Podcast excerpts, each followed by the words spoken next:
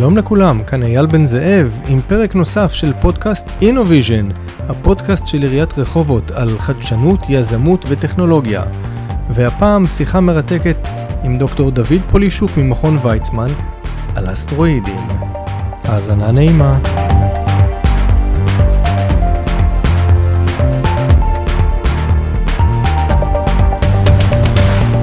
אז אתה אסטרונום ומדען פלנטרי.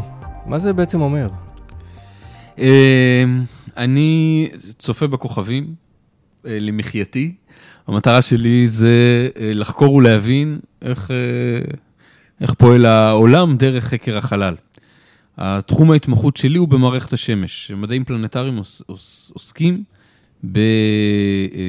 בידע שלנו, או בחקר מערכת השמש, אם זה כוכבי לכת, ירחים, אסטרואידים ושביטים, האינטראקציה עם בני האדם. טוב. מצוין. ומה אתה בתור מדען פלנטרי חוקר? מה התחומים של ההתמחות שלך?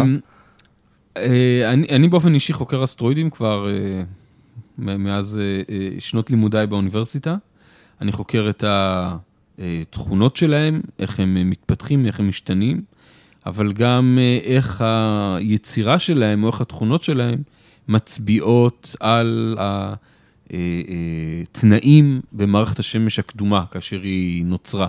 כלומר, האסטרואידים הם למעשה שאריות ממערכת השמש הצעירה, ומאפשרים לנו להבין כיצד היא נוצרה. ועוד דבר שאני מנסה להתעסק, או מתעסק איתו, זה האינטראקציה עם אנשים. כלומר, אסטרואידים כסכנה לכדור הארץ, הסכנה לפגיעה, לחפש כאלה, לזהות תכונות רלוונטיות לעוצמת הנזק שתתרחש, אם תהיה פגיעה. ולא רק זה, גם בתחום של איך לנצל אותם לטובתנו. למשל, קריאה של מינרלים כאלה ואחרים. אז יש הרבה דברים לעשות, זה נחמד, זה תחום מגוון. רגע, למה דיברת על פגיעה מאסטרואידים? אל תפחיד אותי, מה זה אומר? הרי כדור הארץ משמין בכל שנה בעשרות אלפי טונות של חומר מהחלל. הרוב מוחלט זה גרגירי אבק זעיר, גודל של מיליונית המטר, מיקרומטר. אבל יש גם אבנים גדולות יותר, ואז הן מייצרות לנו מטאורים כאלה יפים בשמיים, מה שמכונה כוכבים נופלים. אלה בסך הכל גרגירי גם חול אבק, גודל של סנטימטר, מילימטר. יש אבנים יותר גדולות, גודל האגרוף, גודל של מטר, כאלה כבר הפגיעה שלהם היא נדירה יותר. אבל פעם בכמה שנים, פגיעה היא של אבן יותר גדולה, אסטרואיד יותר גדול, כאשר סדר גודל של פעם ב-100 שנה, יש פגיעה שהיא משמעותית, כלומר יכולה לעשות נזק מקומי, כן, נאמר גוף שהקוטר שלו כ-20 מטרים, 30 מטרים, אם הוא פוגע במאיץ חלקיקים פה במכון ויצמן, אז בכל רחבי רחובות ירגישו את הפגיעה הזאת, בעיקר בצורה של גל עדף כתוצאה מהפיצוץ, אבל בלונדון לא ישמעו על זה בכלל, אוקיי? פעם באלפי שנים, עשרות אלפי שנים, אפילו יותר מזה, כבר יש פגיעות יותר משמעותיות, ופעם בעשרות מיליוני שנה, יש פגיעות שיכולות להכחיד בצורה דרמטית את החיים על פני כדור הארץ, כך שגם פגיעה ברחובות תורגש היטב בלונדון או בכל מקום אחר. לאו דווקא כפגיעה עצמה, אלא התוצאה המצטבר שלה, כמות החומר שנזרק, והחום, והשוקווייב, ודברים אחרים. אבל כאמור, פעם ב-100 מיליון שנה, 10 מיליון שנה, זה מספרים גדולים מדי. אבל בפירוש, אנחנו חוקרים גופים יותר קטנים, שקצב הפגיעה בהם כדור הארץ, נגיד פעם ב-100 שנים, זה בפירוש רלוונטי לזמן החיים שלך ושלי. לגמרי. אז קודם כל אני רואה שיש מעין קורלציה כזאת, ככל שהזמן הוא גדול יותר, גם ההרס עשוי להיות גדול יותר. זה, כיוון שיש יותר גופים קטנים, גופים גדולים, אז הקצב הפגיעה או הזמן בין פגיעות של גופים קטנים, עם נזק יותר קטן, אז זה הרבה יותר קצר מאשר פגיעה של גופים גדולים. זה כמו רעידות אדמה, יש לך יותר רעידות אדמה קטנות ועם נזק מועט, מאשר רעידות אדמה גדולות עם נזק חזק. אז מה בעצם אתה חוקר במכון ויצמן בנושא הזה? אז לנו חשוב, קודם כל, איזה פרמטר הוא עיקרי, למשל, שגורם לנזק גדול או קטן, זה הגודל של הגופים.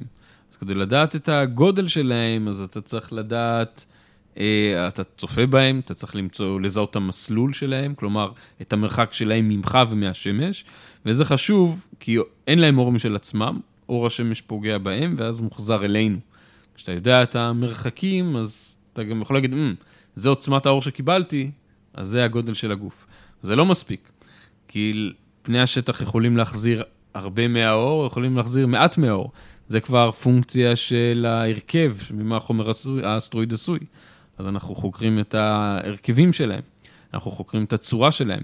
מעניין אותנו כאמור, ההרכב גם משמעותי, אם החומר הוא צפוף וקשה, נגיד ברזל, או רך וחלש כמו קרח מים. זה גם פרמטר. אז זה כל מיני דברים שקשורים להבנה, אוקיי, האם יש פגיעה, ואם יש, אז כמה היא חזקה וגדולה. חלק מהדברים שאנחנו מנסים לעשות, זה לצפות בגופים כאלה, כשהם בחלל, לפני הפגיעה, וזה נשמע כאילו לכאורה, שאתה אומר, רגע, בטח, אף פעם לא יצא לכם לראות גוף בחלל ולזהות ולהטריע לפני שפוגע בכדור הארץ, וזה לא נכון, למעשה היו 4 או 5 כבר גופים כאלה, שנצפו בחלל, והאסטרונומים אמרו, אופ, תהיה פגיעה עוד יומיים, עוד שבוע, והיא באמת הראה. כמובן שהגופים האלה הם ממש ממש היו קטנים, והנזק מהם הוא אפסי, אבל הפרס הגדול זה לזהות איפה תהיה הפגיעה, ואז ללכת לאסוף את המטאוריטים, כן? את האבנים ששרדו את הכניסה, וזה מעולה, כי אז אתה יכול להשוות, להגיד, אוקיי, עכשיו אני יודע בדיוק ממה האסטרואיד הזה עשוי, אני מחזיק אותו ביד, אני לוקח אותו למעבדה, קורא אותו לכל הרסיסים ומבין מה עשוי, ואני יכול להשוות את זה לפרמטרים שלו, שמדעתי כשצפיתי בו בחלל. אז ככה אני יכול לקייל, אני יכול להגיד, אוקיי, עם פרמטרים כאלה, עכשיו אני יודע ממה הוא עשוי, אז כנראה זה נכון גם לאסטרואידים א', ב', ג', ד', ה', אוקיי? אז זה למשל דברים שאנחנו שותפים להם. כלומר, לצפות בגופים כשהם אוטוטו הולכים לפגוע בנו. למשל, היה מקרה מעניין שנפל בסודן, אז שם לא הלכנו לאסוף בתיאורטים. אבל בפירוש כן, לצפות בגופים האלה לפני שהם פוגעים בכדור הארץ. אני משער שזה גם עניין של מזל, כי 70% מכדור הארץ זה מים, ושם יותר קשה לאסוף אסטרואידים. מאוד קשה, ולכן שם זה לא קורה בדיוק. אבל, תשמע, לא רק מים, גם מדבריות וג'ונגלים ויערות ומקומות ארקטיים. הסיכוי שגוף שהוא פוגע בכדור הארץ, אפילו גוף גדול נאמר, של 100 מטר, אם זה פוגע לך, כאמור ברחובות, זה פגיעה קטלנית. אבל הרוב הסיכוי שהוא לא יפגע במקום עם אוכלוסייה. כן. עדיין. בערך 10% משטח כדור הארץ יש עליו אוכלוסייה של בני אדם. זה הרבה, אבל עדיין זה רק 10%. וואו. אז זה אחד מהנושאים שאתה חוקר פה במכון ויצמן. איזה עוד נושאים חוקרים פה במכון שקשורים לחלל? יש כאן הרי מחלקה לאסטרופיזיקה ומדעים פלנטריים וכו'. יש לנו 2 מחלקות עיקריות. אחד, חוקרים את מערכת השמש. למשל, כן, נגיד, יש לנו כאן 2 מחלקות עיקריות שמתעסקות בחלל. אחד מתרכז במערכת השמש וגם בכדור הארץ, כל מיני פרמטרים סביבתיים של כדור הארץ. והשני, ממערכת השמש החוצה. כלומר, כוכבים וגלקסיות והיקום כולו. המחקר האסטרונומי או החלל בכלל, מחולק לא רק גיאוגרפית, אלא גם, נאמר, מקצועית או מבחינת המיומנות. יש אנשים שהג'וב שלהם זה להשתמש בטלסקופ, לצפות בכוכבים, לאסוף נתונים, ולהבין מהנתונים האלה על החלל. אנשים אחרים יושבים במעבדה, אומרים, אוקיי, אני אקח את המטאורית הזה שאספתי, או אני אנסה לעשות ניסוי שמשחזר נגיד את התנאים באטמוספירה של צדק.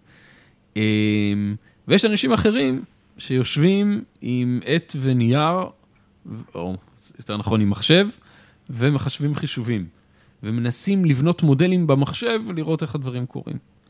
וכאן במכון ויצמן יש לנו את כל השלוש אפשרויות. ספציפית, התחום הזה של תצפיות פה במכון הוא יחסית חדש, נאמר 10 שנים בערך. יש לכם כאן כמובן מצפה כוכבים. כן, אז יש לנו כאן כיפה קטנה עם טלסקופ קטן, אבל חשוב לי להבהיר שהטלסקופ הזה משמש גם לחינוך וגם לניסיונות שלנו עם כל מיני מכשירים, וגם למדע, אבל פחות. הפרמטר החשוב בטלסקופ זה כמה גדולה המראה שלו, או העדשה שלו. בתכל'ס זה המראה, רוב הטלסקופים היום המקצועיים עובדים עם מראות, נקרא מחזירי אור, וככל שהמראה יותר גדולה אתה אוסף יותר פוטונים. ככל שאתה אוסף יותר פוטונים, אתה יכול לראות דברים יותר חלשים, יותר קלושים, יותר רחוקים. לראות יותר דברים. יש לנו טלסקופים נוספים, או שאנחנו עובדים עם טלסקופים נוספים, שהם הרבה יותר גדולים, והם גם במקומות הרבה יותר טובים לתצפית.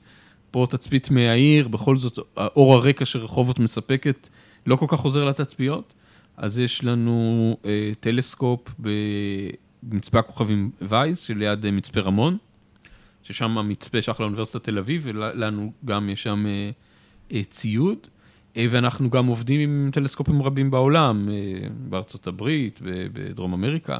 היום התצפיות, הרבה פעמים אתה יכול פשוט להגיש הצעת תצפית, ולקבל זמן תצפית על טלסקופ בהוואי, על טלסקופ החלל, למשל. הבל. על הבל, כן, יש לנו זמני תצפית על הבל לפרויקטים שונים, וכמובן שזה לא מספיק לנו, אנחנו רוצים עוד, ואחד מהדברים החדשים שאנחנו עושים פה במכון, זה לבנות טלסקופ שלא יושב על כדור הארץ, אלא בחלל. וזה מכניס אותנו לתחום של אפילו מכשירנות אסטרונומית. זה תחום די חדש בארץ, והצטרף אלינו לא מזמן פרופסור חדש, צעיר ומבטיח, שם סגי בן עמי, והוא מוביל את התחום הזה. כלומר, הכוונה היא לבנות מכשירים מיוחדים שצופים כמובן בכוכבים. על פניו נשמע, טוב, טלסקופ, מה אתה צריך, כן? עדשה, מראה, איזה צינור מתכת, זהו. אז כמובן לא נכון בכלל. הדברים האלה מתקדמים טכנולוגית ומשתפרים ומשתנים. סתם, אני תזרוק עכשיו כמה פרמטרים שאולי לתת איזה המחשה. אז אמרתי גם הגודל של המראה. עכשיו, לבנות מראה ענקית, שהגודל שלה הוא לא מטר, 10 מטרים, זה כבר אתגר קשה, כי אתה צריך שהיא תהיה מדויקת, כן? זה הרי מלוטשת ומאוד מדויקת. לא רק מלוטשת, הרי היא כיעורה כזאת. ואתה צריך שהוא יהיה בכל מקום בזווית הנכונה. אז למשל, דרך לפתור את זה, זה לבנות הרבה מראות קטנות. זה כזה מין סגמנטים של מראות. ולחבר אותם יחדיו. לחבר אותם ביחד. אתה יכול לעשות אולי משהו אחר, או דבר שאנחנו עושים פה. לא לחבר את כל המראות כמראה אחת שמרכזת את כל אלומת האור הזאת למצלמה אחת, אלא שכל מראה קטנה תרכז את האור משלה למצלמה משלה, ואז אתה מחבר, כיוון שהתמונות הן דיגיטליות, אתה מחבר אותם אחר כך במחשב. בעיבוד תמונה. בעיבוד תמונה. עכשיו, הדבר הזה פחות נעשה בעבר, כי המצלמות פשוט לא היו מספיק טובות, בגלל גודל הפיקסלים. ככל שהפיקסל יותר גדול, נכנס בפנים יותר דברים. בקיצור, אז אתה גם צריך לעבוד עם הטלסקופ, עם המראה שלו, עם האופטיקה שלו. כן, לפעמים יש לך לא רק מראה, המראה מרכזת את האור, או למראה משנית, או לאיזה כזאת, אתה יודע, פריזמה כזאת שמזזה אותך הצידה. יש לך את העניינים של המצלמה, מה השבב, כמה גודל פיקסלים, כמה הוא יעיל. בוא נדבר על ספקטרוסקופיה. אתה שובר את האור לצבעים שונים, כמו קשת בענן, או למעשה לתדרים שונים, ואתה מודד כמה אור אתה מקבל בכל תדר. אז גם זה למשל מכשיר שאנחנו בונים פה לטובת אחד מהמחקרים שלנו. יש בתחום הזה של אסטרונומיה תצפיתית המון המון דברים שאפשר לעשות. ועוד דבר אחד, מתקשר למה שאמרתי קודם, זה התחום התדרים שאתה צופה בו. אתה מסתכל עליי עכשיו, אתה רואה אותי בתחום של אור נראה. אבל אם אתה תבוא אליי עם המכשיר הזה שמודד חום, אז אתה כבר משתמש בהקרנה של חום, זה כבר אינפראדום תרמי. אינפראדום תרמי. אינפראדום קרוב. אם אתה הולך לים ומשתזף, אז אור השמש ששורף לך את האור, זה האולטרה סגול, זה הצד השני. הצד של תדרים יותר קצרים, יותר מהירים. שאנחנו לא רואים בעין, לא את זה ולא את זה. אנחנו לא רואים לא את זה ולא את זה, כי אנחנו רואים רק באור הנראה. אבל הכוכבים, או כוכבי לכת, או אסטרואידים, גלקסיות, פולטים בכל התדרים האלה. באור נראה, בתת אדום, בעל סגול, קרינת איקס, קרינת גמא, בלי סוף. קרינת אולטרה סגולה, אמרתי שאתה יכול לתפוס את זה בים, זה רק הקצת של הקצת של הטווח העצום של קרינה אולטרה סגולה, שכוכבים פולטים, השמש שלנו פולטת, אבל האטמוספירה שלנו עוצרת. לנו כאסטרונומים זה בעיה, כי חוסמת, אנחנו רוצים למדוד את האולטרה סגול הזה. אז את האולטרה סגול הזה, אתה יכול רק מהחלל. אז המכון עכשיו בונה טלסקופ חלל, נקרא אולטרסט, שימדוד קרינה אולטרה סגולה, כאמור יוצב מסלול סביב כדור הארץ. זה מערכת מאוד מיוחדת, כי היא צופה בשדה ראייה מאוד מאוד רחב, כלומר המון כוכבים נכנסים פנימה, והרעיון הוא למצוא כל מיני אירועים מהירים כאלה. למשל, פיצוץ של כוכב בסופרנובה, למשל התנגשות של שני כוכבים גדולים, שיכולים לעשות מעין רעד כזה במרחב, לייצר גם גלי כבידה, שזה משהו הזוי שאיינשטיין ניבא, וגם לפלוט הרבה מאוד אור, בעיקר באולטרה סגול. אז הטלסקופ חלל הזה מתוכנן גם פה במכון, למשל אנחנו מנהלים את הפרויקט, אנחנו עובדים עם תעשייה אווירית שבונה לנו את החללית, בונים עם אלופ שבונה לנו את האופטיקה, עם איזו חברה גרמנית שבונה לנו את המצלמה, ואנחנו מנהלים את כל הפרויקט, וזה דבר מרגש ומסעיר, לגמרי. לבנות חללית שיש עליה טלסקופ. זה דבר ש...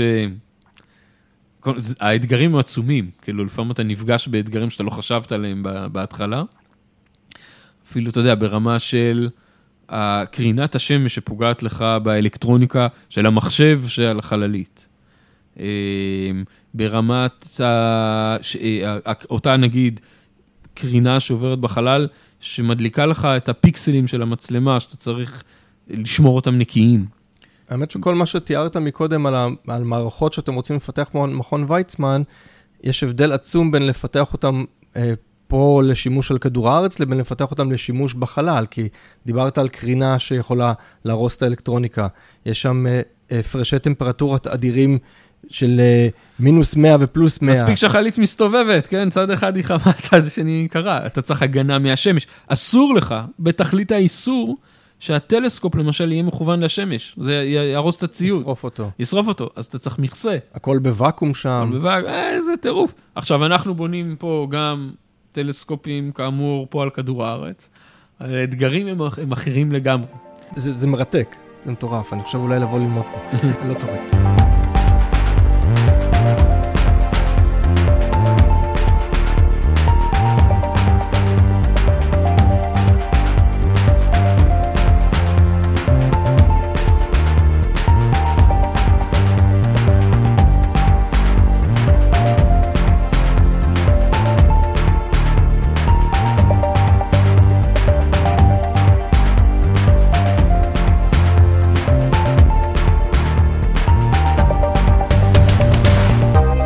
לי קצת על פרויקטים גדולים שיצאו פה מהמכון בתחום של חלל. אני אספר לך על פרויקט אחד שהתרחש וכמעט הצליח, תחום של חלל, וזה ניסוי שישב על החללית בראשית.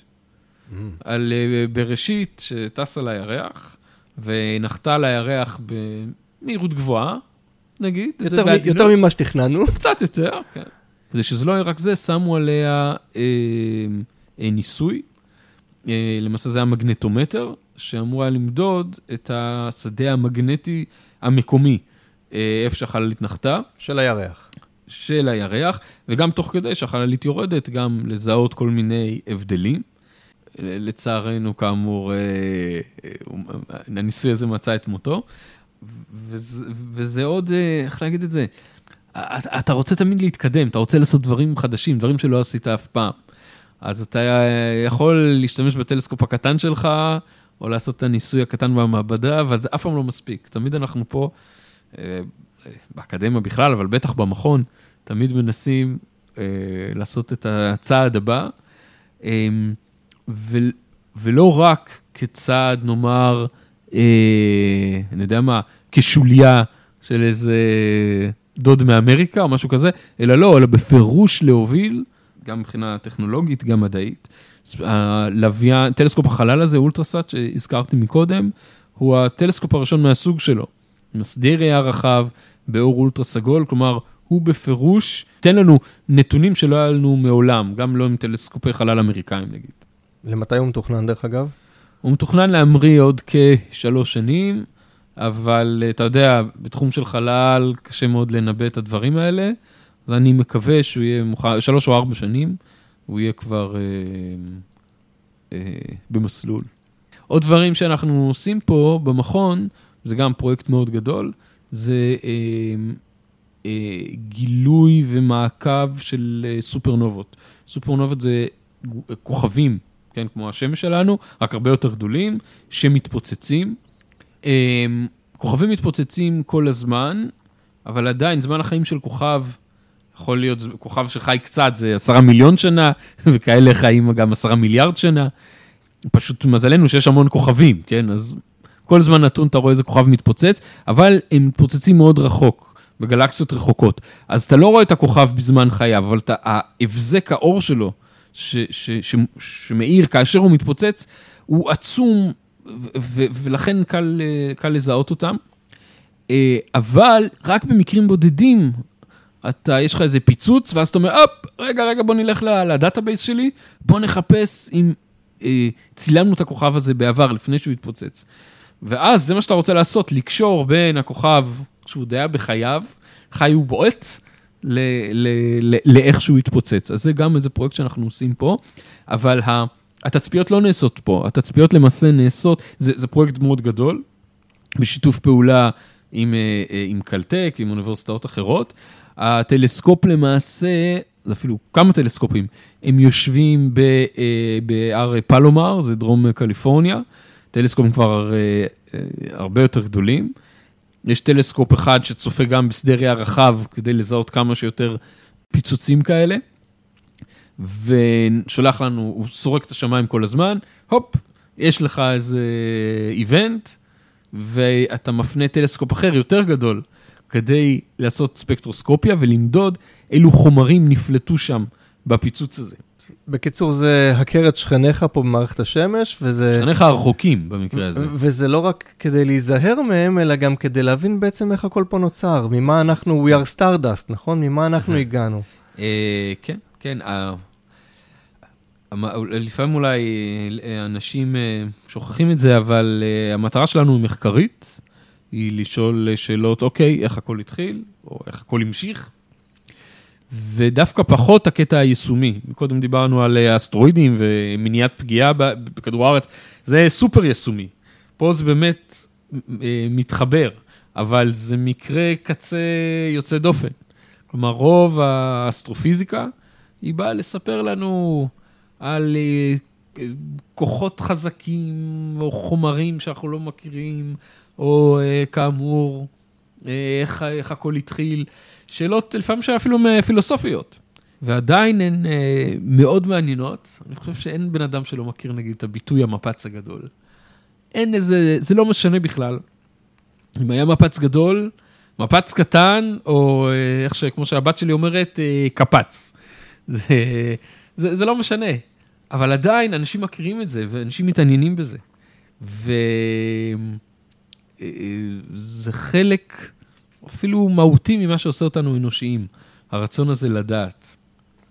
וואו, אז אני אסכם שאני פה במעבדה שלך, במכון ויצמן, אני רואה סביבי כל מיני דגמים של אסטרואידים, ואני נמצא במקום שבו חוקרים מדברים יישומיים של אם עלי האסטרואיד יפגע בנו, ועד דברים תיאורטיים של מאיפה הגענו. מדהים, אני שמח שהגעתי, אני רוצה לאחל לכם הרבה בהצלחה במחקרים האלה, שיש להם חשיבות מאוד מאוד מאוד גדולה. מדהים לראות איך שדברים כאלה נעשים פה ברחובות, מה שנקרא cutting edge, ביחד עם מקומות אחרים, מכוני מחקר אחרים שמובילים בעולם. הרבה הרבה הרבה בהצלחה, תודה רבה רבה דוקטור דוד פולישוק על הרעיון הזה. תודה רבה, היה לי לעונג. תודה גם לאיש הסאונד שלנו, אבי אדמן הסופרמן. זה היה עוד פרק של פודקאסט InnoVision. אני הייתי אייל בן זאב, להתראות.